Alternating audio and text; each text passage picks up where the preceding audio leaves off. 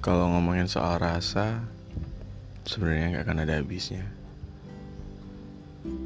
Manusia dan rasa itu kayak dua hal yang nggak bisa dipisahin. Kita pasti pernah ngalamin yang namanya patah hati, ngalamin yang namanya benci banget sama seseorang.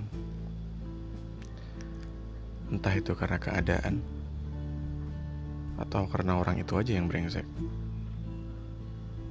Cuman yang pasti Semua itu emang harusnya terjadi seperti itu. Jadi Kenapa kita harus ngeluh? Itu semua pelajaran kok. Itu semua adalah hal-hal indah. Indah namun terselubung.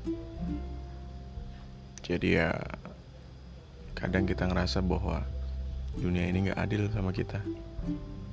Padahal kita dipatahkan hatinya agar ke depannya kita ketemu seseorang yang bisa ngerangkai hati kita jadi lebih kokoh, lebih baik,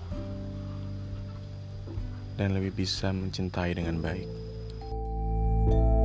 thank you